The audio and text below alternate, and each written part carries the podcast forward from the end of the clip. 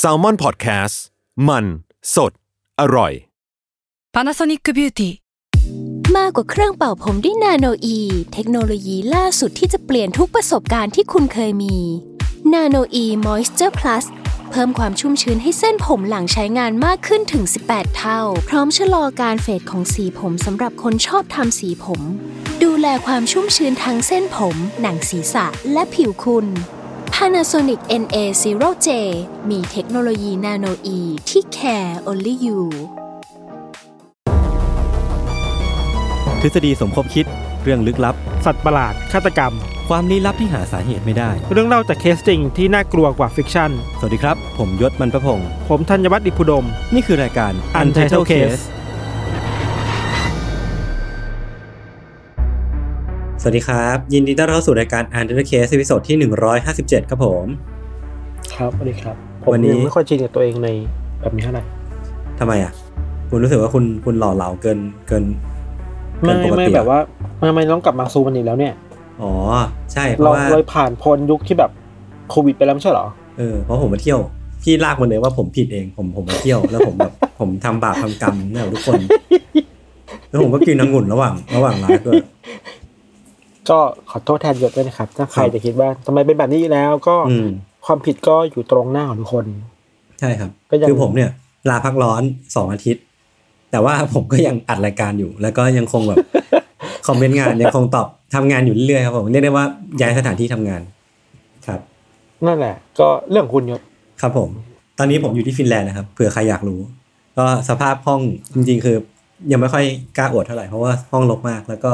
สภาพข้างนอกเนี่ย ถ้าถ้าถ้าให้ทุกคนดูก็จะคิดว่าเอออยู่บางนาแล้วมึงแอคไปอยู่ฟินแลนด์เพราะว่าแบบแดดร้อนแดดแรงจัดแล้วแบบเออมันก็ไม่ได้ต่างอะไรกับอยู่บ้านขนาดนั้นครับ วันนี้ตอนที่มันมันจะออนเนี่ยมันคือวันที่สิบกันยายนพี่โจก็เลยเสนออืมธีมมาว่าเป็นเรื่องของนายวันวันก็คือวันที่เหตุการณ์ที่มันเกิดขึ้นในวันที่สิบเอ็ดกันยายนในปีสองพันหนึ่งที่เป็นเหตุการณ์ที่ใช่เครื่องบินชนตึกเนาะแล้วมันก็อืมอืมมันมันเป็นเหตุการณ์ที่ทุกคนรู้จักกันดีแหละ แล้วก็มันเป็นเหตุการณ์ที่เปลี่ยนแปลงอะไรหลาย ๆ อย่างในในในระดับประเทศในระดับโลกเนาะใช่เปลี่ยนแปลงหลายวงการมากเลยเราเพิ่งใช่เคยดูสารคดีเรื่องอดีตของสถาปัตยกรรมอะได้ถูกอืมเปลี่ยนแปลงไปเพราะเหตุการณ์นี้ว่าการออกอืมแบบการออกแบบตึกสูงสูง ๆ มันต้องถูกทบทวนใหม่เพราะเหตุการณ์นี้ด้วย เพราะว่ามันมีแบบอืมมันเรียกว่าความร้อนปะอ่าฮะอ่าฮะเพราะในเชิงวิศวกรรมในเชิงสถาปัตยกรรม หรือไม่ในเชิง ความมั่นคงนู่นนี่นั่นสัญญาณการเตือนภัยอะไรอย่างเงี้ยเนาะอืมแล้วก็แบบ มาตรการต่างๆ บนเครื่องบินที่แบบก็รัดกุมมากขึ้นมาก ๆ จากจากเหตุการณ์แบบนี้เนาะอืมแล้วก็จริงๆ คือผมว่าที่มันใช่เปลี่ยนไปใช่มากที่สุดมันคือแบบ ความรู้สึกของผู้คนอะกับการนั่งเครื่องบินกับการความปลอดภัยในชีวิตประจำวันว่า เราเองก็ไม่สามารถคาดเดาได้ขนาดนั้นว่า มันจะเกิดอะไรขึ้นในชีวิตเราในอีกแค่ไม่กี่วินาทีข้างหน้าอะไรเงี้ยเนาะเราเราว่าคนในยุคนี้อะหมายถึงอืมวัยอืมประมาณเนี้ยเรายศอะไรเงี้ยอืมก็น่าจะ เห็นเหตุการณ์นี้ด้วยตาตัวเองแบบถ่ายทอดสดแบบไลฟ์จริงๆอะอ่าฮะแต่ยศไม่รู้เท่าไหร่แต่เราอะผมไม่เห็นดูทีวีผมจริไม่งๆเห็นเว้ยผมยังเด็กอยู่ห้าเราอืมหรอ อืมเราอยู่หน้าจอแล้วเราเห็นว่ามันมีเครื่องบินมาชน อืมตอนแรกไม่รู้ตอนแรกไม่เห็นตอนแรก เห็นข่าวตัด breaking news ทุกช่องไทยเลยว่าอืมโอเค มันมีตึกไฟไหม้เว้ยนึกว่าเรื่องใหญ่นึกว่าเป็นธรรมปกติ แล้วก็บอกว่ามีรายงานข่าวว่าก่อนนี้มีคนรายงานว่ามีเครื่องบินชนตึกใช่ปะ แต่พอดูถ่ายทอดสดไปเรื่อยๆกล้องมันค้างอยู่ที่ตึก World Trade อะอืมอีกสักพักอะเห็นจริง ๆ ว่ามันมีอีกเครื่องบินลำหนึ่งเข้ามาชนน่ะอ่าอ่าอ่าคือมันเรามี North ตอนแรกเราดูมี North กับ South Towerตึก North เนี่ยใช่โดนก่อนใช่เออใช่ ตอนนั้นนึกว่าภาพ replay อืมแต่แต่ผู้ประกาศข่าวบอกเลยว่าไม่ใช่อันนี้คือเหตุการณ์สดจริงๆนะมันมีเครื่องบินอีกลำหนึ่งมาแล้วที่แบบโอ้แม่งขนขนลุกที่อะนี่อะเออ เออมันคือ การก่อการร้ายที่ยุคสมัยใหม่จริงๆอะที่อืมทำคนทั่วโลกเห็นพร้อมกันอะครับ แล้วในสเกลใหญ่แบบมีวิธีการใหม่มากๆ แบบนั้นในยุคในยุคนั้นอะนะอืมอืมอืมอืมอืมครับซึ่งมันก็เลยเป็นแล้วก็เปลี่ยนโลที่กมาเราไปอะเป็นที่มาที่ที่ที่ทานบิวมาแหละว่าจริงๆแล้วอะเรื่องเรื่องเนี้ยมันมันเหตุการณ์ที่เป็นสเกลระดับโลกจริงๆแล้วมันก็อืมน่าจะมีเรื่องราวให้พูดถึงเยอะมาก ซึ่งวันเนี้ยผมกับพี่ธันก็อืมเตรียมมาคนละเรื่องเนาะซึ่งผมก็ไม่ครับรู้พี่ธันจะเล่าเรื่องแนวไหน แต่ผมก็คิดว่าน่าจะเป็นคนละแนวกัน จะได้แบบทำให้เหตุการณ์เนี้ยมันดูมีหลายมิติที่จะพูดถึงมากขึ้นนะครับ ครับครับนะพี่ธันเริ่มก่อนวันนี้ ของเราเนี่ย เราคิดว่าต้องปูก่อนว่า เหตุการณ์แนววันๆน่ะ มันก็คือก่อการร้ายเนาะเป็นครั้งอืมใหญ่ที่สุด แล้วก็อืเรียกได้ว่าสร้างความกลัวให้กับผู้คนในทั่วโลกได้ มากที่สุดเหตุการณ์หนึ่งในประวัติศาสตร์โลกสมัยใหม่ของเราด้วยซ้ำไปครับอืมอืมย้อนกลับไปในช่วงเวลานั้นนายศมันมันคือช่วงวัน11กันยาปี2001ช่วงเช้าเนาะ8 9โมงอะครับอืม หลังจากที่มันมีเครื่องบินลำแรกคือสายการบิน American Airlines Flight 11เนาะอืมได้พุ่งเข้าชนที่ตึก World Trade Center ในตอน8โมง48นาทีเนี่ยอืมหลังจากนั้นอีก17นาทีอย่างที่เราเล่าไปเมื่อกี้อะ17นาทีต่อมาก็มีเครื่องบินลำที่2คือ United Airlines Flight 175อืมก็พุ่งชนตึก World Trade อีกอีกตึกหนึ่งอีกฝั่งหนึ่งเนาะคู่กัน แล้วเหตุการณ์ต่อมาคือ35นาทีต่อมาเนี่ยก็มีเครื่องบินลำที่3อืม อันนี้เป็นสายการบิน American Airlines Flight 77อืมพุ่งเข้าชนที่เพนทากอนเพนทากอนคือกระทรวงกลาโหมของอเมริกา ในตอน9โมง37นาทีอืมคือเรียกได้ว่าหนึ่งภายในหนึ่งชั่วโมงอะยศมันอืมมีเหตุโจรกรรมเครื่องบินมีการนำเอาเครื่องบินสามลำมาชนในจุดสำคัญในอเมริกาอืมพูดให้ชัดขึ้นก็ได้ว่า ถ้า World Trade Center มันคือสัญลักษณ์ของทุนนิยมอืมการค้าเศรษฐกิจโลกเนาะอืม เพนทากอนมันคือความมั่นคงการทหารน่ะอืมแล้วมันเหมือนจะขาดอีกอย่างหนึ่งไปคือการเมืองอะอ่าอ่าอ่าอ่าเออ หลังจากที่มันมีเหตุการณ์เหล่านี้เกิดขึ้นนะครับอืมในช่วงเวลาเดียวกันเองอะตัดภาพไปที่ทางเขาเรียกว่าเป็นศูนย์บังคับการการบินในอเมริกาเนาะครับคือศูนย์ควบคุมการบินนะครับเขาก็มีการสั่งให้เครื่องบินทุกลำที่อยู่ในอเมริกาตอนนั้นอะ ต้อง landing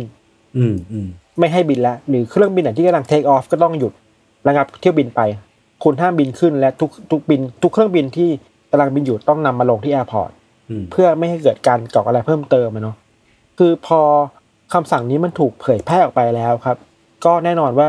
เครื่องบินทุกลำที่อยู่บนน่านฟ้าอเมริกาก็ทำตามอะอืมก็รีบกลับมารีบบินเข้ามาลงฉุกเฉินใน airport ที่ใกล้ตัวเองที่สุดนะครับแต่ท่ามกลางฝูงบินต่างๆที่กำลัง landing ลงมาเนี่ย มันมี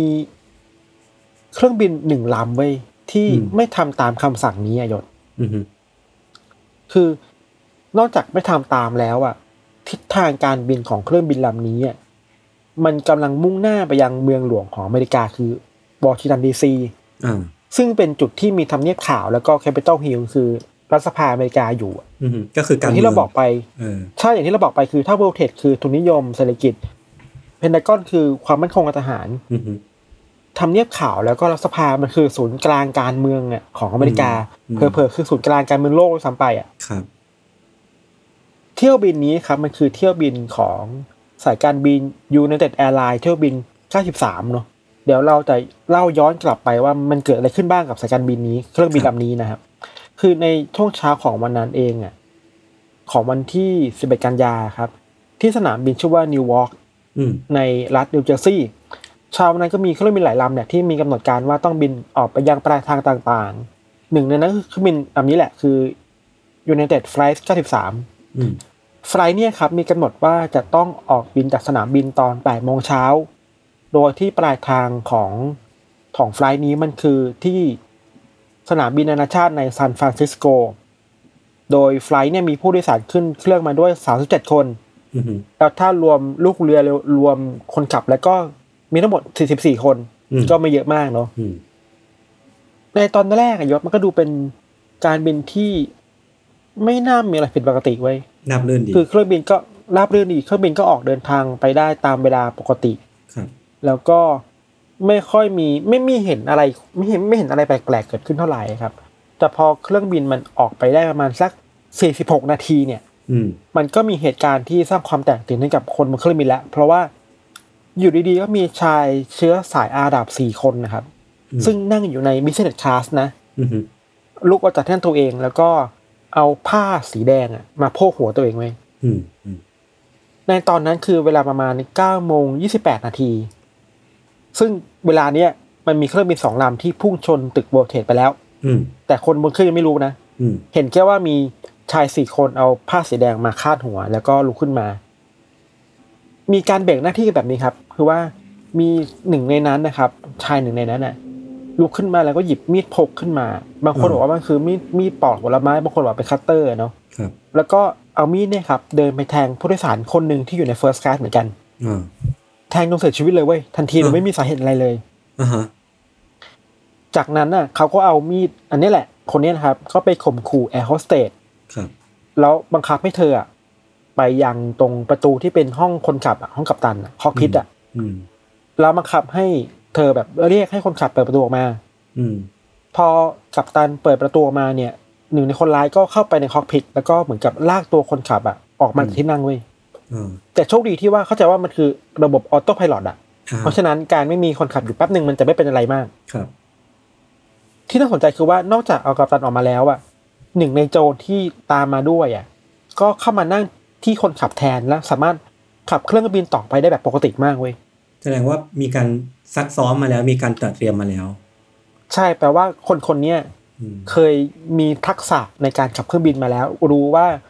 อุปกรณ์ต่างๆมีในการควบคุมเครื่องบินต้องทำยังไงบ้างอะแปลว่าเหตุการณ์เนี้ยมันคือเหตุการณ์ที่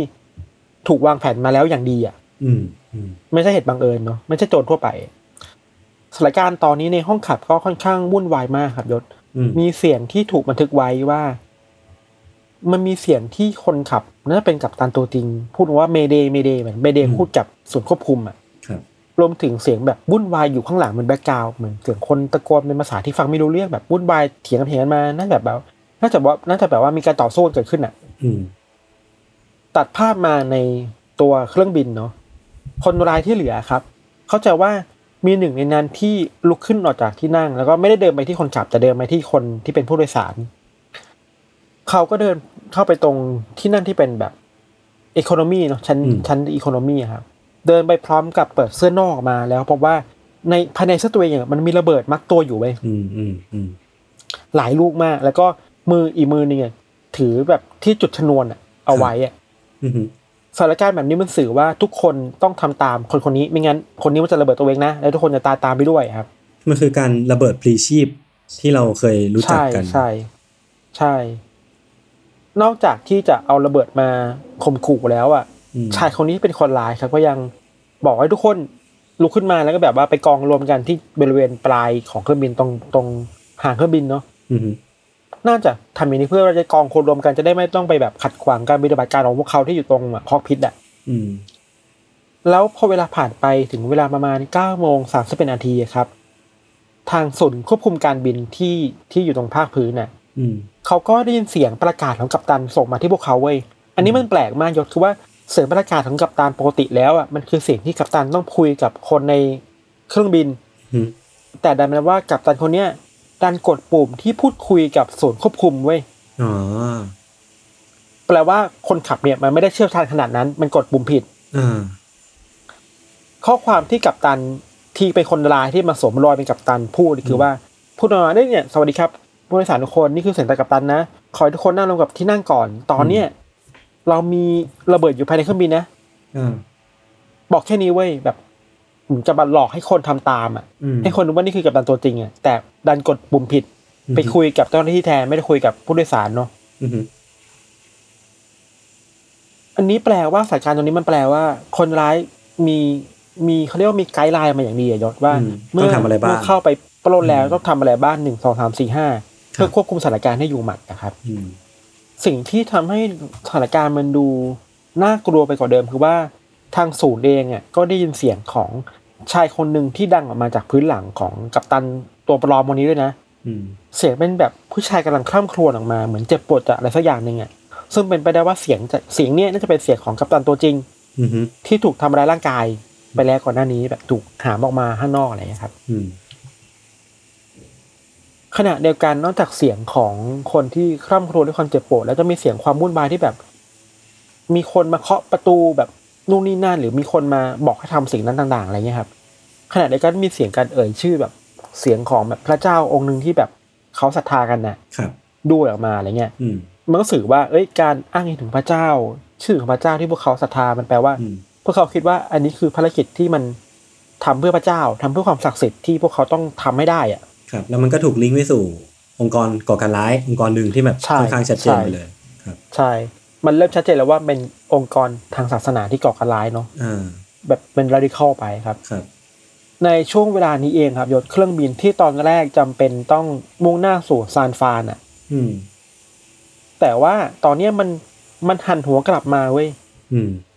มาทางทิศตะวันออก โดยหันไปทางดีซีแทนคือทางเมืองหลวงของอเมริกาครับอืม ถึงแม้ตอนนั้นในตอนแรกผู้โดยสารบนเครื่องบินจะยังไม่ได้รับรู้ถึงสถานการณ์ภายนอกนะเพราะว่าอยู่บนเครื่องบินอะไม่รู้ว่าเกิดอะไรขึ้นน่ะ แต่ว่าพวกเขาก็รู้เรื่องนี้ในภายหลังไว้ยรู้เพราะว่าอะไรรู้ป่ะเพราะว่า คนร้ายอะ ไม่ได้ทำการเก็บมือถือทุกคนไว้ยไม่ได้ห้ามทำอะไรเลยคือ ทุกคนบนเครื่องบินเนี่ย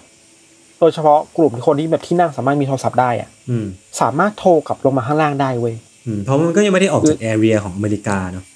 อยู่ ใช่หรือแม้แต่แอร์โฮสเตสก็สามารถโทรกลับมายังข้างล่างได้ เพื่อรายงานว่ามันเกิดอะไรขึ้นน่ะ ครับไอการโทรกลับมาหาเพื่อนเพื่อนญาติญาติๆหรือว่าอืมเจ้าหน้าที่นี่แหละ ที่ทำให้พวกเขารู้ว่าอ๋อตอนนี้เนี่ย มันเกิดเหตุการณ์มีเครื่องบินพุ่งชนตึก World Trade Center แล้วนะอ่าสองลอ่าำอะไรอย่างเนี้ยทำให้พวกเขาสามารถรู้สถานการณ์ตัวเองได้มากขึ้นเว้ย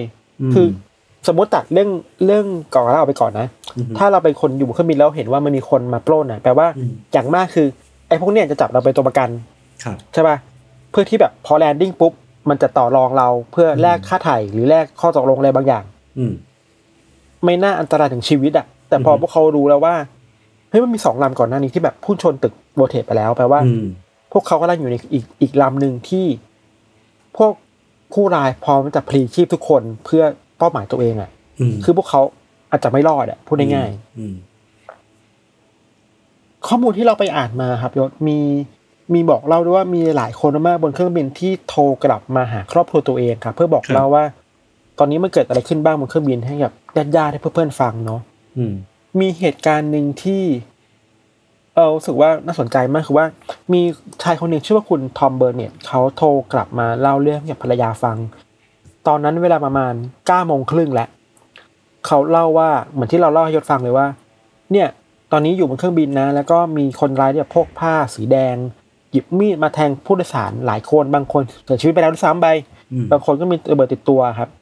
เดี๋ยวก็มีผู้โดยสารบางคนพูดประมาณว่าเออเนี่ยสถานการณ์เราไม่ดีเลยนะ ผมกลัวว่าจะเกิดอะไรขึ้นกับพวกเรามากๆเลยอะไรเงี้ยอืมอืมแล้วก็มีแอร์โฮสเตสคนหนึ่งชื่อว่าคุณซีซีไลน์ครับ คุณซีซีเนี่ย ก็เป็นแอร์โฮสเตสแล้วก็โทรหาสามีของเธอที่อยู่ที่บ้าน เหมือนกับว่าโทรไปแล้วไม่ติดก็เลยต้องฝากข้อความเป็น voice message เอาไว้ครับยศอืมเธอฝากข้อความไว้ตอน9โมง47นาที เสียงในข้อความเนี่ยเศร้ามากยศแต่ว่า เรื่องก็คือนี้ว่า เสียงในข้อความของซีซีอะเป็นน้ำเสียงที่ค่อนข้างนิ่งมากๆอะอืมเราวิเคราะห์ไปเองว่า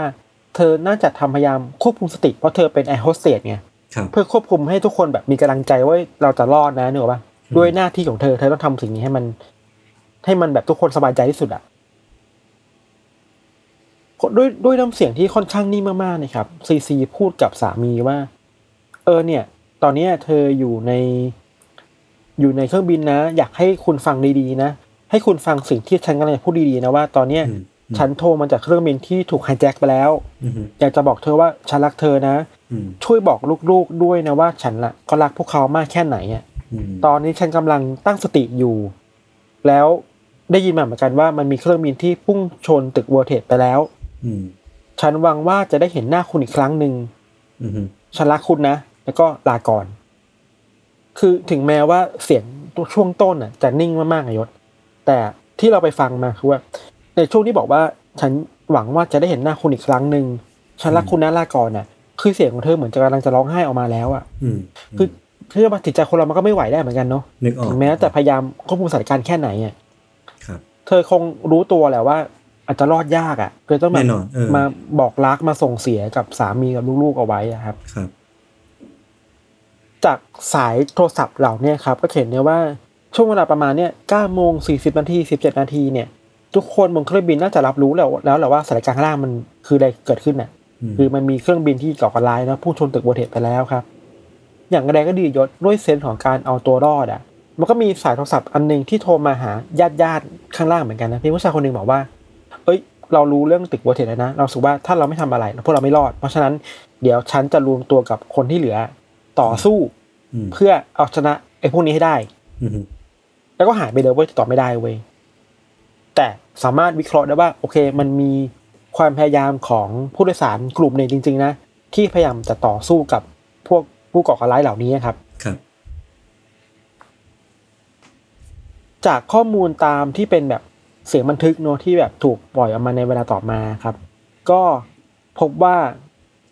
มีกลุ่มผู้โดยสารที่พยายามจะบุกเข้าไปที่ประตูคนขับอะเข้าใจว่าน่าจะต่อสู้กับคนร้ายที่ยืนเฝ้าเรียบร้อยแล้วแหละ ด้วยความที่แบบเขามีอาวุธแค่มีดนะมองสู้ได้ไม่ยากหรือแบบระเบิดก็เป็นระเบิดปลอมมายศไม่ได้กดจริงอะกดจริงก็ไม่มีอะไรเกิดขึ้นนะอืมมีเสียงที่ศูนย์บังคับการได้ยินจากห้องคอกพิทนะครับ คือเสียงเหมือนไม่มีคนมาเคาะประตูหนักมาก เสียงเหมือนมีคนวุ่นวายที่ประตูห้องคนขับเยอะมาก แล้วมีประโยคนึงที่ดังขึ้นมาจากข้างหลังประตู พูดเป็นภาษาอังกฤษว่า if we don't we will die อะอืมคือเหมือนกับว่าเฮ้ยทุกคนบุกเข้าไปห้องนี้ ถ้าเราไม่ทำอะพวกเราตายนุ้ยเออ เข้าใจคือมันเหมือนความแบบว่า หลังหลังหลังชนฝาแล้วอะคือถ้าไม่สู้อะยังไงก็ตายอยู่ดี ไม่รู้ว่าจะเกิดอะไรขึ้นแน่ใช่ เพราะฉะนั้นต้องสู้อะไม่สู้เราก็ตายอะๆอืม ถึงแม้เราจะไม่รู้เหตุเพราะเราจะไม่เห็นภาพนะว่ามันเกิดอะไรขึ้นในคอกพิทนั้นบ้างครับครับ แต่ข้อมูลที่ศูนย์ควบคุมรับรู้คือว่าเครื่องบินลำเนี้ยหลังจากที่จากจากที่ไทม์ไลน์ในช่วงเวลาเนี้ยอืมมันมีความพยายามขับส่ายมากๆเลยเว้ยยศอ่าฮะเหมือนขับส่ายเพื่อพยายามทำให้คนที่ออกมากำลังบุกเข้ามา แบบสูญเสียการควบคุมอะอืม แบบหล่นไปข้างหลังอืมแบบไม่สามารถมาทำอะไรทรงตัวที่ตรงบริเวณเออประตูทรงตัวไม่อยู่อะมันมีอ่าคนแบบนั้นจริงๆว่าแบบขับส่ายซ้ายขวาแบบรุนแรงมากๆมันพยายามอืมแบบต่อสู้กับคนที่อยู่ข้างหลังอะไรอย่างเงี้ยครับอืมแล้วเข้าใจว่าอยู่ดีๆมันก็มีเสียงกระจกแตกเว้ยครับ ซึ่งไม่รู้ว่าเป็นกระจกประตูหรือกระจกที่ไหนแตกอะแต่ทำให้เห็นภาพว่าสถานการณ์มันดูเข้มข้นมากๆในการที่จะเข้าไปเปิดประตูในห้อง คนขับเครื่องบินให้ได้อะอืมและเข้าใจว่าเปิดประตูเข้าไปได้เว้ยมีความพยายามแย่งกันอยู่ แย่งที่จะแบบว่าหาคนมาขับอะเราลืมเล่าไปว่า ในกลุ่มคนที่พยายามต่อสู้กับผู้ก่อการร้ายครับยศอืมมีหนึ่งคนที่มีความรู้เรื่องการบินเว้ยอืมเพราะฉะนั้นผู้โดยสารสามารถรวมตัวกันเพื่อต่อสู้ได้เอาเอาคนเนี้ยไปขับแทนให้ได้ เพื่อจะได้รอดอะอืมแบบนี้เนาะ ข้อมูลที่ศูนย์ควบคุมรับรู้อยู่บ้างคือเสียงเสียงสนทนาต่างๆอะไรนะครับ คือ มันมีการต่อสู้ภายในห้องเนาะแล้วก็มีการพยายามขับสายไปมา พอเวลาผ่านไปสักครู่หนึ่งครับจะเห็นว่าเครื่องบินมันลดระดับลงอย่างรวดเร็วอะอืมเหมือนพยายามจะแบบพุ่งลงมาให้ได้อะครับ แล้วจากนั้นส่วนย์ควบคุมก็ไม่สามารถติดต่อเครื่องบินไฟ 93 นี้ได้อีกเลยเว้ยในเวลาประมาณ 10โมง3นาที ก็คือขาดการติดต่อไปเลย ใช่หันต่อไปเลย ก่อนที่จะมีรายงานว่ามีคนเห็นเครื่องบินลำเนี้ยพุ่งชนเข้ามาบริเวณทุ่งโล่งแห่งหนึ่งในเมืองชื่อว่า Stony Creek ในรัฐเพนซิลเวเนียครับ พอมีเจ้าหน้าที่ดับเพลิงเจ้าหน้าที่กู้ภัยไปถึงเหตุการณ์ก็พบว่าเครื่องบินลำนี้คือแบบแตกเป็นเสี่ยงๆแล้วอะ แล้วก็อืมไม่น่ามีใครที่รอดชีวิตออกมาได้จากเหตุการณ์นี้เลยนะครับ อย่างเศร้า เหตุการณ์นี้ตอนแรกทุกคนก็ยังไม่รู้นะแต่ว่า การกู้ภัยก็สามารถไปกู้พวกเขาเรียกว่าอะไรนะกล่องดำอะแบ็ Black บ็อก box อะเออต่างครับๆแล้วทำให้เห็นเห็นแบบ log ของการพูดคุยกันภายในอืมห้องคนขับ รวมถึงก็มีการเผยแพร่ข้อมูลที่แบบคนบนเครื่องบินโทรกลับมาเล่าเรื่องให้กับคนข้างล่างฟังยังไงบ้าง จนกลายเป็นเรื่องราวที่เราเล่ามาในวันนี้ครับ มีคนวิเคราะห์กันว่าถ้าภารกิจนี้ทำสำเร็จจริงๆอะยศอืมไม่แน่ว่าจุดต่อไปที่เขที่ก่อเหตุ คือถ้าไม่ใช่ White House ก็ต้องเป็นรัฐสภาอเมริกาเว้ยซึ่งแน่นอนว่า มันจะเปลี่ยนแปลงเหตุการณ์ในวันนั้นไปอีกขั้นหนึ่งใช่เลยอะมันจะทำให้ภาพของความน่ากลัวในการก่อการร้ายอืมมันมันยกสเกลขึ้นไปอีกอะครับนึกภาพว่าเหตุการณ์วันนั้นมัน White House มีเครื่องบินมาพุ่งชนอะอืมถึงแม้ว่าจอร์จบุชจะหนีไปได้แล้วจริงๆเกือบถูกอืมถูกเก็บไว้ safe house ไปแล้วแต่ว่าอืมมันคือสัญลักษณ์อะเนาะอืมอืมอืมอืมอำนาจของเออแต่ที่เรา ของอเมริกาจะสั่นคลอนมากอย่างนี้เนาะใช่ยิ่งถ้าเป็นแบบศูนย์กลางของตอนนั้นอะครับตอนนั้นในยุคนั้นน่ะอเมริกามันคือศูนย์กลางของโลกศูนย์กลางอืมกลางเมืองโลก เพราะฉะนั้นเออศูนย์กลางการเมืองของโลกของอเมริกาก็คือ White House และรัฐสภาเออจริง มันยิ่งทำให้ภาพความน่ากลัวของเหตุการณ์ในวันมันดูทวีความรุนแรงครับขึ้นไปอีกอะอืมอืมอืมอืมเออ แล้วเหตุการณ์นี้ครับก็ทำให้ในเวลาต่อมาถูกบอกเล่าว่าเออผู้คนใน Flight 93มันเหมือนฮีโร่ของอ่าชาติไปเลยนะครับมันคือการพยายาม ต่อสู้เพื่อเอาตัวรอดอย่างหนึ่งแล้วแหละอืมอืมอืมในขณะเดียวกันพวกเขาสามารถยับยั้งผู้ก่อการร้ายไม่ให้แบบทำเหตุที่น่ากลัวกว่านี้ได้ครับครับอืมที่เราเล่ามาส่วนใหญ่ก็มาจากนี่แหละ เอามาจากบทสนทนาในกล่องดำที่มีคนค้นเจอเนาะอืมจากสายโทรศัพท์ที่คนเล่ามา จากบนเครื่องบินอะไรเงี้ยครับอืมแล้วก็มีมีข้อมูลอีกนิดหน่อยคือว่าในสารคดีที่เราไปดูมาหลาย ๆ เรื่องก็พูดตรงกันว่า หรือข้อมูลจาก FBI ก็พูดตรงกันว่า คนที่ถูกได้รับอาสาว่าจะเป็นคนขับที่เป็นพวกก่อร้ายอะอืมจริงๆแล้วเขาต้องปฏิบัติเนี่ยปฏิบัติงานเนี้ยก่อนล่วงหน้าประมาณเกือบ20นาทีเลยเว้ยอืมแต่เหมือนกับแบบตัดสินใจช้าไปอะไม่รู้ทำไมเหมือนกันอืมคือเครื่องบินอะมันบินมาไกลเว้ยอืมแทนคือมันบินมาไกลเกินไปที่จะกลับไปถึง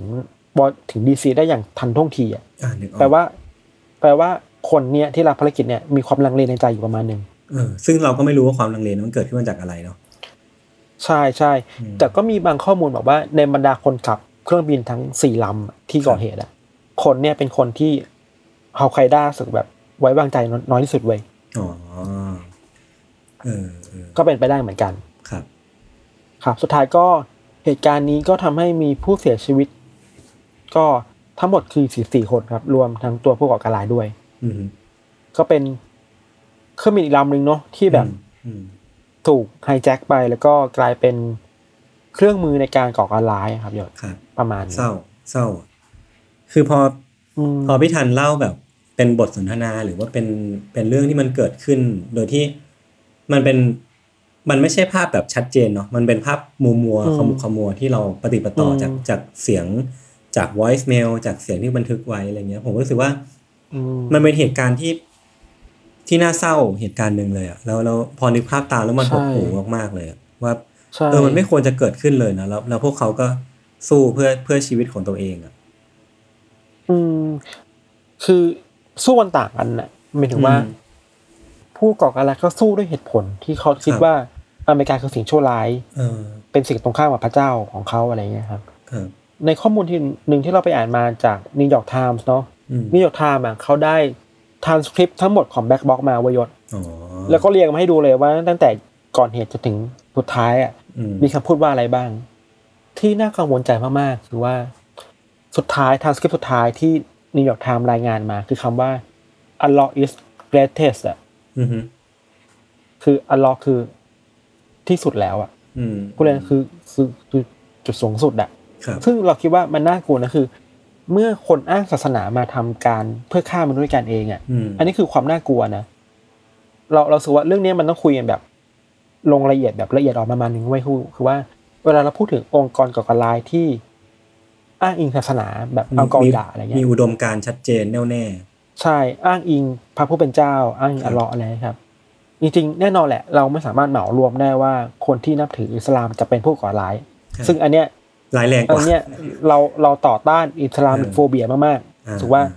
มันไม่ไม่กระถูกเหมารวมขนาดนั้นอือฮึคนที่ก่อการคือเป็นกลุ่มคนที่เขาเรียกว่า radical อะอ่าสุดสุดขั้วโต่งสุดโต่งเออสุดโต่งมากๆเนาะสามารถเอาชีพตัวเองแล้วเอาชีวิตคนอื่นไปไปก่อการร้ายได้ ซึ่งอันเนี้ยเป็นสิ่งที่น่ากลัวในสังคมโลกครับอืมแล้ว เราจะพูดว่าศาสนาเป็นสิ่งที่ทำให้คนมันก่อการร้ายกัน เราคิดว่ามันพูดยากครับแต่แต่เรานึกถึงอันหนึงคือ เราอะตอนเราเรียนปอตรีอะครับมาที่ที่รัฐศาสตร์ธรรมศาสตร์ก็คุยกับอาจารย์ มันเป็นคลาสปรัชญาเนี่ยแหละปรัชญาการเมืองอะไรเงี้ยวิชาแบบการเมืองศาสนา มีข้อถกเถียงหนึ่งในคลาสที่เราเรียนกับอาจารย์ว่า อาจารย์ชนคิดว่าตกลงแล้วศาสนาเนี่ยมันทำให้คนออกมาฆ่ากันก่อการร้ายกันได้หรือเปล่าอะอืมอืมมันมีโจทย์หนึ่งที่ดีเบตกันในห้องเรียนตอนนั้นน่ะคือว่า หรือว่า ศาสนาไม่ได้เป็นตัวทำให้คนไปก่อการร้ายหรือว่าบางส่วนของศาสนาอืมีส่วนทำให้คนทำเป็นแบบนั้นอืมผู้ดีแบบคือ หรือว่าสิ่งที่พวกเขาทำอะผู้ก่อการร้ายคือ หยิบแค่บางส่วนในศาสนา บางส่วนเท่านั้นนะมาตีความใหม่ เพื่อให้สอดรับกับเป้าหมายอุดมการณ์ทางการเมืองของตัวเองอะอืมอืมเพื่อทำให้เป้าหมายตัวเองมันชอบทำอะอืมเพราะฉะนั้นเราไม่สามารถพูดได้ว่าทั้งศาสนามันแย่อะอืมแต่มันคือแค่พาร์ทหนึ่งเท่านั้นที่บางคนหยิบมาเพื่อฉวยโอกาส มาทำให้รวมการตัวเองมันดูเข้มข้นมากขึ้นน่ะครับเรื่องนี้มันละเอียดอ่อนเนาะเราว่าศาสนาแล้ว เราต้องย้ำทีว่าเราอะไม่เห็นด้วยกับ Islamic phobia เว้ยรู้สึกว่าครับ Islamic phobia ก็เป็นสิ่งน่ากลัวเหมือนกันแล้วมันสิ่งที่เกิดขึ้นจริงหลังจากในวันวันนั้นคือแบบ มีคนที่เป็นเชื้อสายอาหรับอะที่แบบอืมขึ้นเครื่องบินแล้วถูกแบบ ถูกจับตามเป็นพิเศษอะอืมมันคือการ stereotype คนเป็นแบบนั้นไปเลย ซึ่งมันผิดแน่ๆเนาะนึกออก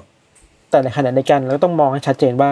อ๋อสิ่งที่ทำให้เกิด radical เหล่านี้มันคืออะไรบ้าง อืมอืมอืมครับ ประมาณเนี้ยยศครับ ค่อนข้างซับซ้อนและละเอียดอ่อน อืมเรื่องของเราประมาณนี้ครับ เดี๋ยวพักฟังโฆษณาสักครู่ครับ แล้วกลับมารับฟังเรื่องยศต่อในเบรกหน้าครับ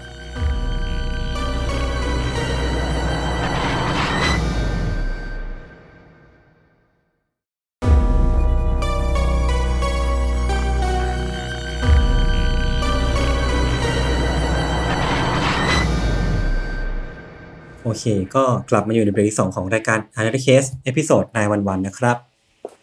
ครับเมื่อกี้พี่ทันเล่าเล่าเหตุการณ์ที่มันเกิดขึ้นบนเครื่องบินเนาะแต่จริงๆคือ ภาพรวมของเหตุการณ์เนี้ยมันมีทั้งทั้งบนเครื่องบินบนตึก แล้วก็ในเพนทากอนหรือว่าตามตามคนที่ถ่ายทอดดูถ่ายทอดสดอยู่อะไรเงี้ยนะผมคิดว่ามันมีหลากหลาย perspective มากๆเลย แต่ว่าจริงๆแล้วครับถ้าถ้าถ้าพูดในแง่ขององค์รวมอะคือมันก็เป็นเหตุการณ์ที่ที่ ทุกคนทั่วโลกเนี่ยก็พร้อมกันตกลงปรงใจนะว่าเป็นเหตุการณ์ก่อการร้ายที่รุนแรงที่สุดครั้งหนึ่งในประวัติศาสตร์อเมริกา หรือแม้กระทั่งทั่วทั้งโลกเลยก็ว่าได้ คือเอฟเฟกต์ของของมันเนี่ยคือมีผู้เสียชีวิตเกือบ 3,000 คน แล้วก็มีทั้งเรื่องของการเปลี่ยนแปลงทางมาตรการต่างๆบนเครื่องบิน การยกระดับการจัดการกับผู้ก่อการร้ายที่มันเข้มข้นขึ้นมากๆ ซึ่งเมื่อกี้พี่ทันก็เกิดเกินไปนิดนึงคือเรื่องของแบบอิสลามิกโฟเบีย หรือว่าเรื่องของการที่มมีการเหยียดเชื้อชาติเกิดขึ้น หรือแม้กระทั่งว่า ผลกระทบทางเศรษฐกิจที่มันเกิดขึ้นตามมา แล้วก็ปัญหาทางด้านการเมืองที่มันเกิดขึ้นกับประเทศที่มีส่วนเกี่ยวข้องกับผู้ก่อการร้ายเหล่านี้อะไรเงี้ยซึ่งมันก็มันยังคงมีผลพวงมาจนถึงปัจจุบันอะคือเรียกได้ว่าเป็นเหตุการณ์ที่เกิดขึ้นภายในวันวันเดียว แต่ว่ามันยังส่งผลมาถึงแบบปีที่ 20 กว่าๆแล้วมันยังไม่มีวี่แววว่าจะหายไป เออครับซึ่งวันนี้ผมไม่ได้มาจะจะมาเล่าถึงเหตุการณ์ในวันๆแบบละเอียดเนาะแต่ว่าจะมาพูดถึงสิ่งที่มันเกิดขึ้นในวันนั้นละกัน คืออย่างที่เราเคยได้ยินมาหลาย ๆ ครั้งว่า ในทุกๆ วิกฤต หรือว่าวิกฤตเนี่ยมันจะสร้างฮีโร่ขึ้นมา ซึ่ง nine one one เนี่ยอืมมันก็สร้างฮีโร่ขึ้นมาคนหนึ่งจริงๆจริง ๆ มีหลายคนมากๆเนาะแล้วก็อย่างที่พี่ทันเรื่องที่พี่ทันพูดไปคนในเครื่องบินเหล่านั้นน่ะก็ควรได้รับการยกย่องว่าเป็นฮีโร่ด้วยเหมือนกัน เรื่องที่ผมนำนำนำมาแล้ววันนี้คือ เป็นเรื่องของฮีโร่คนหนึ่งที่ถูกสร้างขึ้นมาในเหตุการณ์ nine one one แต่ว่าผมเองก็ไม่ได้อยากจะโรแมนติไซส์เรื่องนี้เท่าไหร่นะว่าเพราะเหตุการณ์นี้มันถึงมีฮีโร่เกิดขึ้นมาแต่เพียงแต่ว่าอยากที่จะเล่าเรื่องราวของคนคนนี้ที่ ที่มันน่านับถือมากๆเดี๋ยวให้ทุกคนฟังจริงๆ ผมขอเริ่มเล่าเหตุการณ์นี้จากชั้น 78 ของตึก South Tower ในวันที่เหตุการณ์ทั้งหมดมันเกิดขึ้น คือ South Tower เนี่ยเป็นเป็นตึกที่โดนชนทีหลัง คือตอนแรกเนี่ยมันมี North Tower ที่โดนชนไปก่อนแล้วก็แบบทุกคนก็เห็นแล้วก็ทุกอย่างมันก็เกิดขึ้นอย่างรวดเร็วมากๆ ทีนี้ตัดภาพมาที่คนที่ยังติดอยู่ที่ South Tower ในชั้นสูงๆ คือเขาเองก็อาจจะยังลงไปไม่ทัน แล้วก็บางคนเองก็ไม่ได้ทราบข่าว แล้วก็เหมือน อยู่ดีเนี่ยก็จะมีเครื่องบินที่พุ่งเข้ามาชนเลย คืออธิบายเพิ่มเติมคือชั้นที่ 78 ของตึก South Tower เนี่ยมันเป็นสกายล็อบบี้ของตึกนี้ แล้วก็ในชั้นเนี้ยมันจะมีผู้คนที่อยู่กันอย่างพลุกพล่านมากๆพี่ทันประมาณ 200 กว่าชีวิตที่เขาก็ทำหน้าที่ของตัวเองเนาะพูดคุยคนนั้นคนนี้หรือว่าแบบใช้ชีวิตอยู่เรื่อยๆ โดยที่ไม่ได้มีใครคาดคิดว่าจู่ๆตึกที่พวกเขาอยู่อะมันจะมีเครื่องบินพุ่งเข้ามาชน ซึ่งมันก็เป็นไฟล์175 ของ United Airlines ที่พุ่งผ่านเข้าไปแล้วก็ ทำให้ทุกอย่างเนี่ยมันพังไปตามที่มันพุ่งมา คือมันเป็นการการกระทบที่รุนแรงมากๆ คือร่างคนที่อยู่ในชั้น 78เนี่ยไม่ทัน คือปลิวกระเด็นไปตามแรงกระแทกอะ่ะเธอแบบชนกำแพงชนผนังเด้งไปเด้งมา แล้วก็กระจัดกระจายไปทั่วทุกมุมห้องที่ตอนเนี้ยมันกลายเป็นสร้างปรักหักพังดีๆนี่เอง ทีเนี้ยหนึ่งในผู้ผู้ได้รับผลกระทบหรือว่าผู้ที่ได้รับอุบัติเหตุตรงเนี้ยก็คือ คุณหลิงยังคือหลิงยังเนี่ยเป็นหนึ่งในเหยื่อที่ ร่างของเธอเนี่ยถูกแรงกระแทกของของเครื่องบินลำเนี้ยชนให้ปลิวข้ามไปอีกมุมห้อง ก่อนที่เธอเนี่ยจะฟื้นขึ้นมาระหว่างที่เธอกำลังพยายามผลักของที่มันทับตัวเองออกอะคือแว่นตาของเธอเนี่ยคือแบบวิชั่นของเธอเนี่ยเต็มไปด้วยเลือดที่มันแบบปกคลุมทั่วแว่นแล้วเนี่ยทุกอย่างมันกลายเป็นสีแดงไปหมดเลย แล้วก็เธอก็พบว่าพอมองไปรอบๆอะเธอก็เห็นว่าเธอเนี่ยนอนอยู่ท่ามกลางร่างของคนที่แบบนอนอยู่กับที่ไม่ทันคือนอนแอ่งแมงอะอืมแล้วก็ อยู่ในสภาพที่ไม่สามารถขยับขยื่นได้ แล้วก็เต็มไปด้วยเลือดอืมข้างๆของเธอข้างๆของคุณหลิงเนี่ย คือชายของชายที่แบบนอนอยู่แล้วก็ใบหน้าของเขาอะ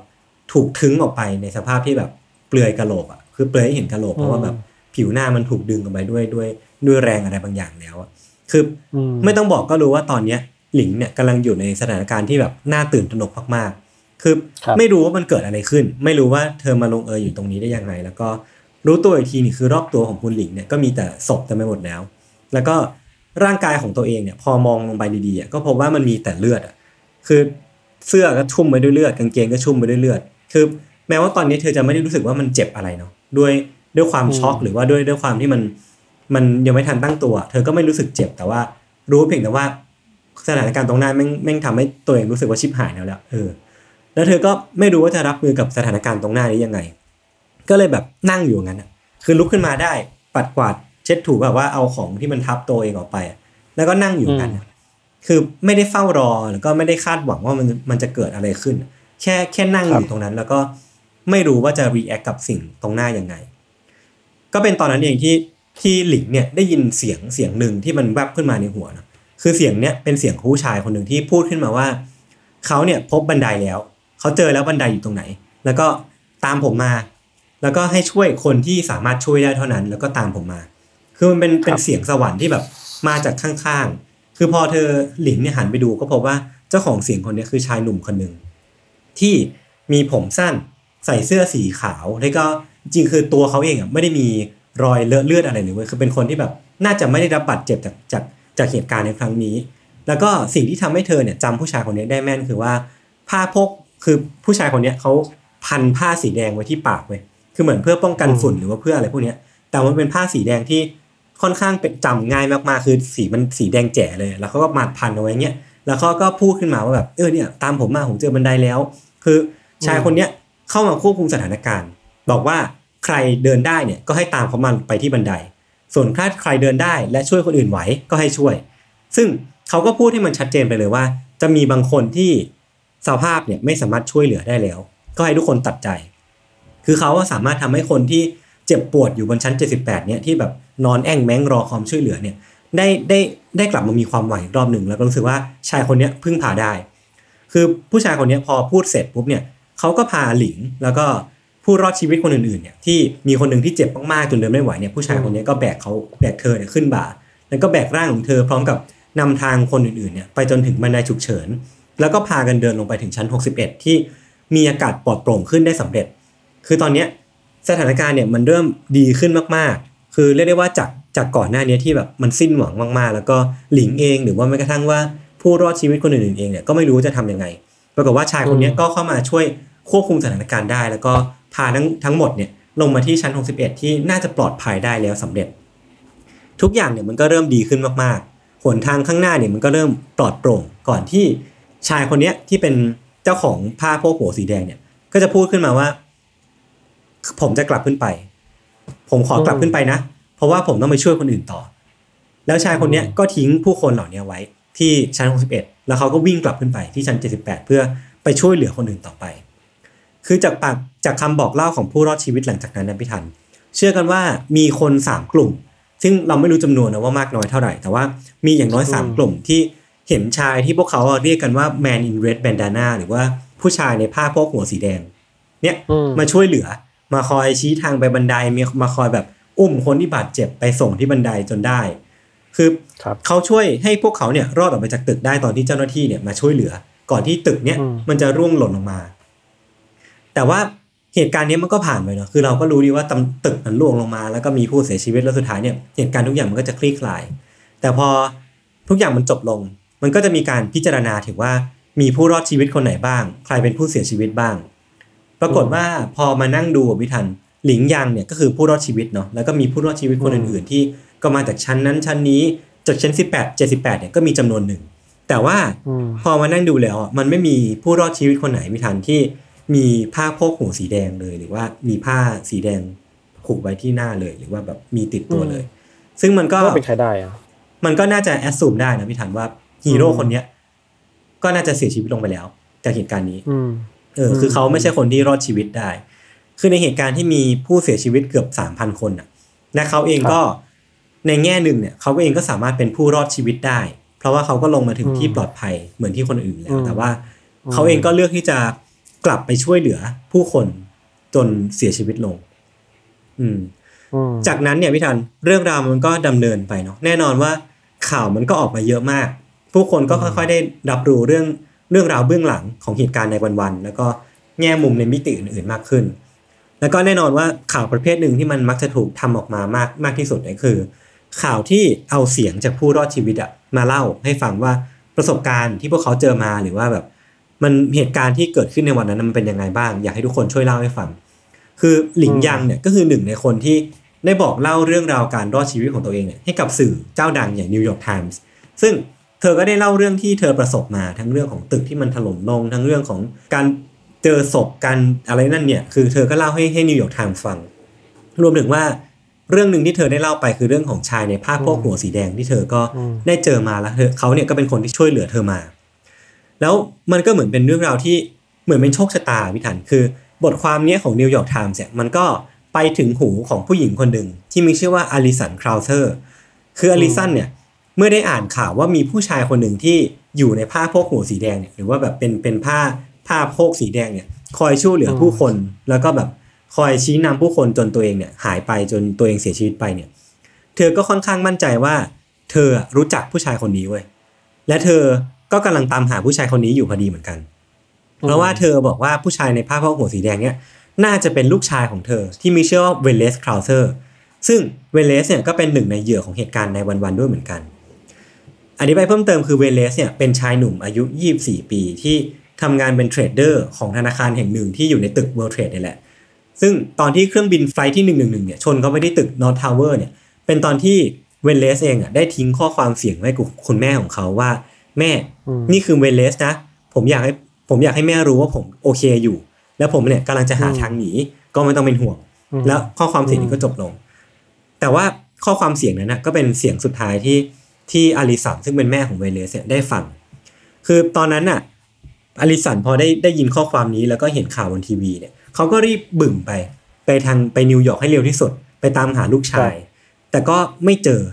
จนกระทั่ง 6 เดือนผ่านไปแล้วอะจาก nine one one อะครอบครัวก็ได้พบกันอีกครั้งหนึ่งผ่านเอกสารที่ยืนยันว่ามีการพบศพของเวเลสอยู่ในตึกนั้นจริง ๆ กลับมาตอนที่อลิสันเนี่ยเห็นข่าวของหลิงหยางที่ได้เล่าถึง ผู้ชายในผ้าโพกหัวสีแดง เธอก็เลยมั่นใจมากๆว่า ผู้ชายคนนี้คือเวเลส เพราะว่าไอ้ผ้าคาดหัวสีแดงนั้นจริงๆมันคือผ้าเช็ดหน้าสีแดงที่พ่อหรือว่าสามีของอลิสันเนี่ยให้ให้เวเลสเอาไว้ตั้งแต่ยังเด็ก แล้วมันก็เป็นสิ่งที่เวเลสเนี่ยพกติดตัวไว้เสมอไว้ไม่ว่าจะเป็นแบบในกระเป๋าเสื้อในกระเป๋ากางเกง หรือว่าอะไรพวกนี้คือเขาอะพกผ้าเนี้ยเป็นเครื่องราง แล้วก็เป็นที่ยึดเหนี่ยวจิตใจให้เขามีเป้าหมายในชีวิตต่อไป คือเรื่องนี้เป็นที่รับรู้ของคนรอบตัวของเวเลสมากๆว่า เขากับผ้าเช็ดหน้าสีแดงเนี้ยจะเป็นของคู่กายกันเสมอ ซึ่งพอมีข้อมูลดังนี้หรือว่ามีมีความเป็นไปได้ดังนี้อลิสันเองก็เลยทำการส่งรูปของเวเลสเนี่ยไปให้ทั้งหลิงยังแล้วก็ผู้รอดชีวิตคนอื่นๆเนี่ยช่วยกันดูว่าผู้ชายที่ช่วยคุณในผ้าโพกหัวสีแดงเนี่ยใช่คนนี้หรือเปล่า ใช่ลูกชายของเธอหรือเปล่า ซึ่งผลเนี่ยมันก็ปรากฏว่าทุกคนเนี่ยพูดเป็นเสียงเดียวกันว่า ใช่ชายในผ้าโพกหัวสีแดงที่เป็นฮีโร่เนี่ยที่ที่คอยช่วยเหลือคนเนี่ยก็คือเวเลสจริงๆ เพราะว่า หน้าของเขาเนี่ยทุกคนจำได้แบบไม่มีวันลืมเลย และสุดท้ายเนี่ยชื่อของชายในภาพพกหัวสีแดงที่ช่วยเหลือผู้คนเอาไว้ในเหตุการณ์ในวันๆเนี่ยก็ถูกเฉลย แล้วก็จดจำใหม่ว่าคือเวเลสคราวเซอร์นั่นเอง ซึ่งก็แน่นอนว่าวีรกรรมที่กล้าแกร่งของเวเลสเนี่ยมันทำให้เรื่องราวของเขาเนี่ยมันค่อยๆ ถูกนำมาเล่าหลังจากนี้นะว่าเขาได้กลายเป็นฮีโร่ขึ้นมาแล้วตอนเด็กๆเนี่ยเขาเป็นคนยังไงบ้าง ซึ่งเวเลสเองเนี่ยตั้งแต่ยังเด็กเนี่ยเขาก็เป็นเด็กที่ มีความมุ่งมั่น แล้วก็มีความทะเยอทะยานเหมือนกับคุณพ่อ คือตั้งแต่ยังเป็นวัยรุ่นอะเขาก็ได้เข้ามาเป็นสมาชิกของกลุ่มอาสาสมัครที่เป็นนักดับเพลิงอะตามพ่อ แล้วก็สำเร็จหลักสูตรที่จะเป็นอาสาสมัครนักดับเพลิงได้ ตั้งแต่ยังเป็นวัยรุ่นอยู่ นั่นแปลว่า มันก็ไม่แปลกว่าทำไมเวเลสเนี่ยถึงมี มี skill ในการที่จะควบคุมสถานการณ์ที่มันคับขันได้ แล้วก็มีความสามารถในการช่วยเหลือคนอื่นในในสถานการณ์แบบนั้นได้ แล้วก็ในแง่ของอาชีพไปไม่ทันคือเวเลสเองเนี่ยเขาก็ ได้ทำงานเป็นพนักงานเทรดในธนาคารแห่งหนึ่งที่ผมได้เล่าไปเนาะและเขาเองก็ต้องรับผิดชอบดูแลน้องๆ แทนคุณพ่อที่เสียไปด้วยก็แปลว่าเขาเองก็เป็นคนหนุ่มคนหนึ่งที่มีภาระมีความรับผิดชอบ แต่นั่นเองก็คือทำให้การเสียสละชีวิตของเขาเนี่ยมันดูยิ่งใหญ่มากขึ้นว่า ชีวิตของเขาเองก็มีภาระ แต่เขาเลือกที่จะยอมแลกชีวิตตัวเอง เพื่อให้คนอื่นเนี่ยได้มีชีวิตต่อไป คืออันนี้เป็นเรื่องราวที่ค่อนข้างน่าประทับใจ เพราะว่า ไม่ว่าผมจะเล่าว่าเวเลสเนี่ยเติบโตเป็นคนยังไงเรียนมหาลัยไหน หรือว่าทำงานอะไรยังไงเนาะคือไม่ว่าเขาจะเติบโตไปแค่ไหนเนี่ยสิ่งหนึ่งที่เวเลสเนี่ยจะพกไปตลอดเวลาเนี่ยก็คือผ้าเช็ดหน้าสีแดงที่คุณพ่อเนี่ยทิ้งเอาไว้ให้ตั้งแต่เด็ก และเขาเองก็จะพกมันใส่กระเป๋าเสื้อกระเป๋ากางเกงพกมาทุกที่ราวกับว่ามันเป็นสัญลักษณ์แห่งความภาคภูมิใจของชีวิตเขา คือมันมีมีเคยมีครั้งหนึ่งที่เพื่อนร่วมงานของเวเลสเนี่ยถามถึงว่าไอ้ผ้าเช็ดหน้าสีแดงเนี่ยมันคืออะไรกันแน่นะทำไมต้องพกไปไหนมาไหนด้วย เวเลสเซนก็ตอบกลับเพื่อนร่วมงานคนเนี้ยด้วยตาที่เป็นประกายว่าผ้าผืนนี้แหละอืมคือผ้าที่เขาพ่อเขาให้มา และผ้าผืนเนี้ยจะทำให้เขาเนี่ยสามารถทำเรื่องที่มันยิ่งใหญ่ในอนาคตได้ในสักวันหนึ่ง แล้วก็มันก็เห็นผลในวันที่วิกฤตเกิดขึ้น คือเวเลสแล้วก็ผ้าเช็ดหน้าสีแดงเนี่ยก็กลายเป็นสัญลักษณ์ของความยิ่งใหญ่ แล้วก็เขาก็ได้ใช้ผ้าสีแดงเนี่ยในการช่วยเหลือชีวิตคนไว้ได้มากมายจริง ๆ อย่างที่เขาเคยคาดหวังเอาไว้ในอดีตเนาะ สุดท้ายเนี่ยเรื่องราวของเวเลสเนี่ยก็ถูกยอมรับเป็นอย่างมาก คือพอเรามองย้อนกลับไปในสิ่งที่มันเกิดขึ้นในเหตุการณ์ในวันๆเนี่ยเครดิตที่เวเลสได้รับหลังจากนั้นเนี่ยมันก็ค่อนข้างน่าภาคภูมิใจเหมือนกัน คือ FDNY หรือว่าองค์กรดับเพลิงอของของนิวยอร์กเนี่ยเขาก็ได้ให้เครดิตของเวเลสเนี่ยในการช่วยชีวิตคนไว้ได้มากกว่า 5 คน ซึ่งจริงแล้วเนี่ยน่าจะมากกว่านี้ แต่ว่าเราไม่แน่ใจว่าจำนวนเนี่ยมันมากน้อยแค่ไหนเนาะแล้วก็ในปี 2006เนี่ยเวเลสเองก็ได้รับการแต่งตั้งให้เป็น สมาชิกกิตติมศักดิ์ของ FDNY แล้วก็ทำให้เขาเนี่ยเป็นคนที่ 2 ที่ได้รับเกียรตินี้จากทางสมาคม หรือว่าจากทางองค์กรนี้ หรือแม้กระทั่งว่าประธานาธิบดีโอบามาเนี่ยก็เคยพูดถึงเวเลส ในวันครบรอบ 13 ปีของเหตุการณ์ในวันๆด้วยว่าเขาเนี่ยเป็นบุคคลที่น่ายกย่อง เป็นคนที่มอบยอมมอบชีวิตของตัวเองเนี่ยเพื่อให้โอกาสคนอื่นเนี่ยได้มีชีวิตต่อ แล้วผมคิดว่าไอ้เรื่องเนี้ยมันน่าจะเป็นเป็นเรื่องที่ไม่ได้ เป็นคุณสมบัติที่ไม่ได้ไม่ได้เกิดขึ้นได้ในทุกๆ คนนะกัน เป็นเรื่องของการเสียสละให้กับอะไรบางอย่างที่มันยิ่งใหญ่ไปมากกว่าชีวิตตัวเอง แล้วก็ที่สำคัญเลยพี่ทันคือว่า ชื่อของเขาหน้าตาของเขาแล้วก็แบบวีรกรรมของ Welles แล้วก็ผ้าโพกหัวสีแดงของเขาเนี่ย มันจะถูกจดจำโดยเหล่าผู้คนที่เขาช่วยชีวิตเนี่ย ไปตลอดกาลผมคิดว่ามันอืมมันไม่น่ามีคนลืมได้นะว่า คนคนเนี้ยอืมในใน Red Bandana เนี่ย เป็นคนที่คอยเคยช่วยเหลือชีวิตเขาแล้วทำให้เขาเนี่ย สามารถมีชีวิตอยู่ได้จนถึงทุกวันนี้นะครับ อืมอันนี้ก็เป็นฮีโร่ตัวจริงเรื่องราวเออฮีโร่ฮีโร่มากๆ ซึ่งผมเองตอนตอนหาข้อมูลเรื่องนี้ไม่ทัน ผมก็รู้สึกว่ามันก็ยากเหมือนกันนะคือพอเราเอาตัวเองเนี่ย ไปสวมแทนคนที่อยู่ในเหตุการณ์นั้นนะผมเองก็ไม่มั่นใจเลยเว้ยว่า เราเรากล้าพอที่จะเสียสละชีวิตตัวเองให้กับคนอื่นหรือเปล่า เป็นคนแปลกหน้าที่เราไม่รู้จัก แล้วมัน มันต้องเป็นเรื่องราวที่ยิ่งใหญ่แค่ไหนวะในการที่จะทำสิ่งนี้ให้มันเกิดขึ้นอะอืมอืมใช่ใช่เคย เคยเห็นเรื่องราวแบบนี้เยอะเหมือนกันเนาะอืม เวลาเราพูดถึงแบบอย่างกู้ภัยดับเพลิงที่เออเข้าไปเออในตึกนะหรือพยายามเข้าไปช่วยเหลือก็แบบ เขาพร้อมเสี่ยงชีวิตตัวเองแค่ไหนเพื่อช่วยเหลือครับคนออกมาอะไรเงี้ย อืม อืมน่าสนใจดีเนาะ คือแบบอืมถ้าเป็นเราเราคงแบบยังไงเราก็เราก็ลืมไม่ได้เหมือนคนเหล่านั้นแหละว่าใช่เออใช่เรารอดใช่ชีวิตมันจะจากเหตุการณ์ที่มันใหญ่ขนาดนี้เนี่ยอืมอืมอืมอืมคือมันก็กลายเป็นว่าจริงๆแล้วเหตุการณ์ในวันๆเนี่ย ผมคิดว่ามันมันสามารถเล่าได้กว้างเนาะทั้งทั้งเรื่องของมหาภาคทั้งเรื่องของแบบผลกระทบที่มันเกิดใช่ขึ้นในวงกว้าง แล้วก็ใช่เหตุการณ์ที่มันดูใหญ่ขึ้น อย่างเช่นเรื่องของพิธันในเครื่องบินเนาะคือตรงเนี้ยก็เป็นอีกเรื่องใหญ่ที่เป็นสเกลระดับหลายสิบคน หรือว่าเราจะเล่าในแง่มุมของคนตัวเล็ก ๆ ที่เป็นคนธรรมดาอืมที่เป็นฮีโร่อืมในในในการช่วยเหลือชีวิตคนไว้แบบห้าคนสิบคนอะไรพวกเนี้ยจริงๆ ทุกเรื่องราวเนี่ยในเหตุการณ์ในวันๆเนี่ย มันสามารถหยิบยกมาเล่าได้อย่างเรื่อยๆ เพราะว่าจริงๆแล้วในวันนั้นเนี่ยมันมีอะไรหลาย ๆ อย่างเกิดขึ้นแบบเยอะแยะมากมายจริงใช่ใช่ๆอืมมันมันกระทบคนทุกสเกลเลยเนาะตั้งแต่อืมคนอืมตัวเล็กตัวน้อยแบบคนเดินถนนทั่วไปคนที่ต้องไปทำงานตอนเช้า ใช่ใช่คนที่ต้องไปกู้ภัยคนที่เป็นทหารคอยดูแลความมั่นคง คนที่เป็นผู้นำประเทศ เออ ผู้นำระดับโลกนานาชาติต้องดูแลนโยบายยังไงมันแบบทุกสเกลอะอืมอืมอืมอืมแล้วมันก็เปลี่ยนแล้วเราคิดว่ามันก็เปลี่ยนหน้าฉากของโลกเราไปเยอะอะครับ คืออมความสัมพันธ์ระบบโลกในยุคหลังจากนี้อะมันถึงอืมมีเรียกขั้นว่ายุคโลกยุคโพสต์ในวันๆก็มีอะคือแบบอออมันมันเปลี่ยนโลกเราไปเยอะอะครับครับ วิธีการดูแลความปลอดภัย เราคิดว่า เนี่ยอย่างอย่างยศเนี่ยเดินทางไปเนี่ยรู้สึกว่า จริงๆแล้วระบบความดูแลความปลอดภัยคนอืมในสนามบินต่างๆ ในอืมยุคนี้อะมันก็ได้รับผลพวงมาจากในวันๆเยอะเนาะใช่ใช่ใช่สนามบินการขึ้นอืมเครื่องบินอะไรเงี้ยเราเราเคยมีเรื่องเล่าขำๆนานแล้วในเมื่อก่อนนานแล้วเราไปทริปสื่อ ไปสนามบินเนี่ยแหละ อืมไปต่างประเทศอะไรเงี้ยครับ แล้วก็มีน้องคนหนึ่งชื่อเล่นชื่อบอม อืมอ๋อ รู้ไหมเออเกิดอะไรขึ้นคือ เราไม่สามารถเรียกไอ้นี่ชื่อเล่นชื่อบอมได้เลยเว้ยอ่าฮะต้องเป็นชื่อให้มันห้ามพูดเลยห้ามพูดเออชื่อนี้เลยเออสุว่า เออว่ะ มันมันถึงขั้นเซนซิทีฟขนาดนั้นน่ะอืมอืมอืมแบบอืมมันเปลี่ยนโลกในหลาย ๆ มุมโดยที่เราไม่คาดคิดอะการเรียกอืมชื่อคนหนึ่งก็ไม่ได้แล้วว่ามันชื่อบอมอืมบังเอิญเฉยๆอะไรเงี้ยเออเออเออครับ ครับ ก็ เป็นเหตุการณ์ที่นั่นแหละ เราว่ามันเปลี่ยนโลก แต่อีกมุมหนึงอะที่คิดว่าเราพวกเราก็น่าจะเล่าได้นิดๆคือพวก ทฤษฎีสมคบคิดต่างๆ นี่มันเกิดขึ้นกับในวันวันๆนายศอืมอืมอืมอืม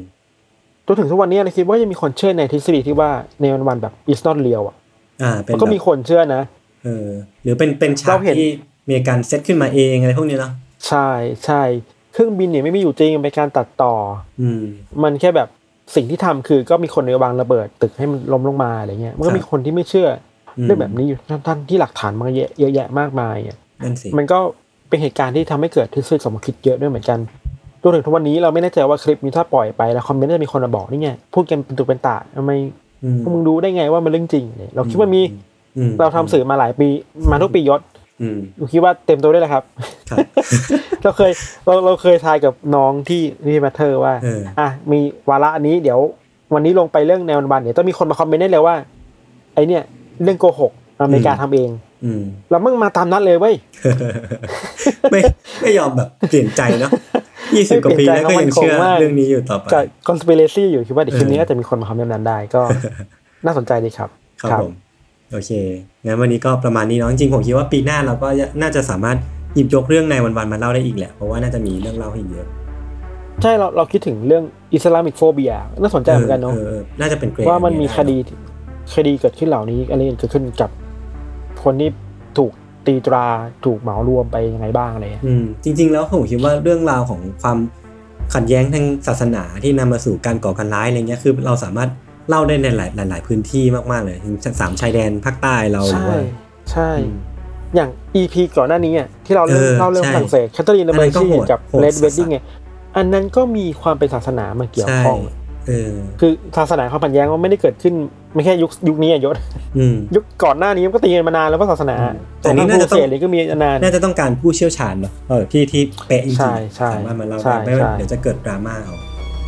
ใช่ครับโอเคงั้นวันนี้ก็ประมาณนี้ครับ ติดตามรายการของเราทั้งสองคนได้ทุกช่องทางของ s ซ m m e r Podcast นะครับ วันนี้พวกผมสองคนลาไปก่อน สวัสดีครับ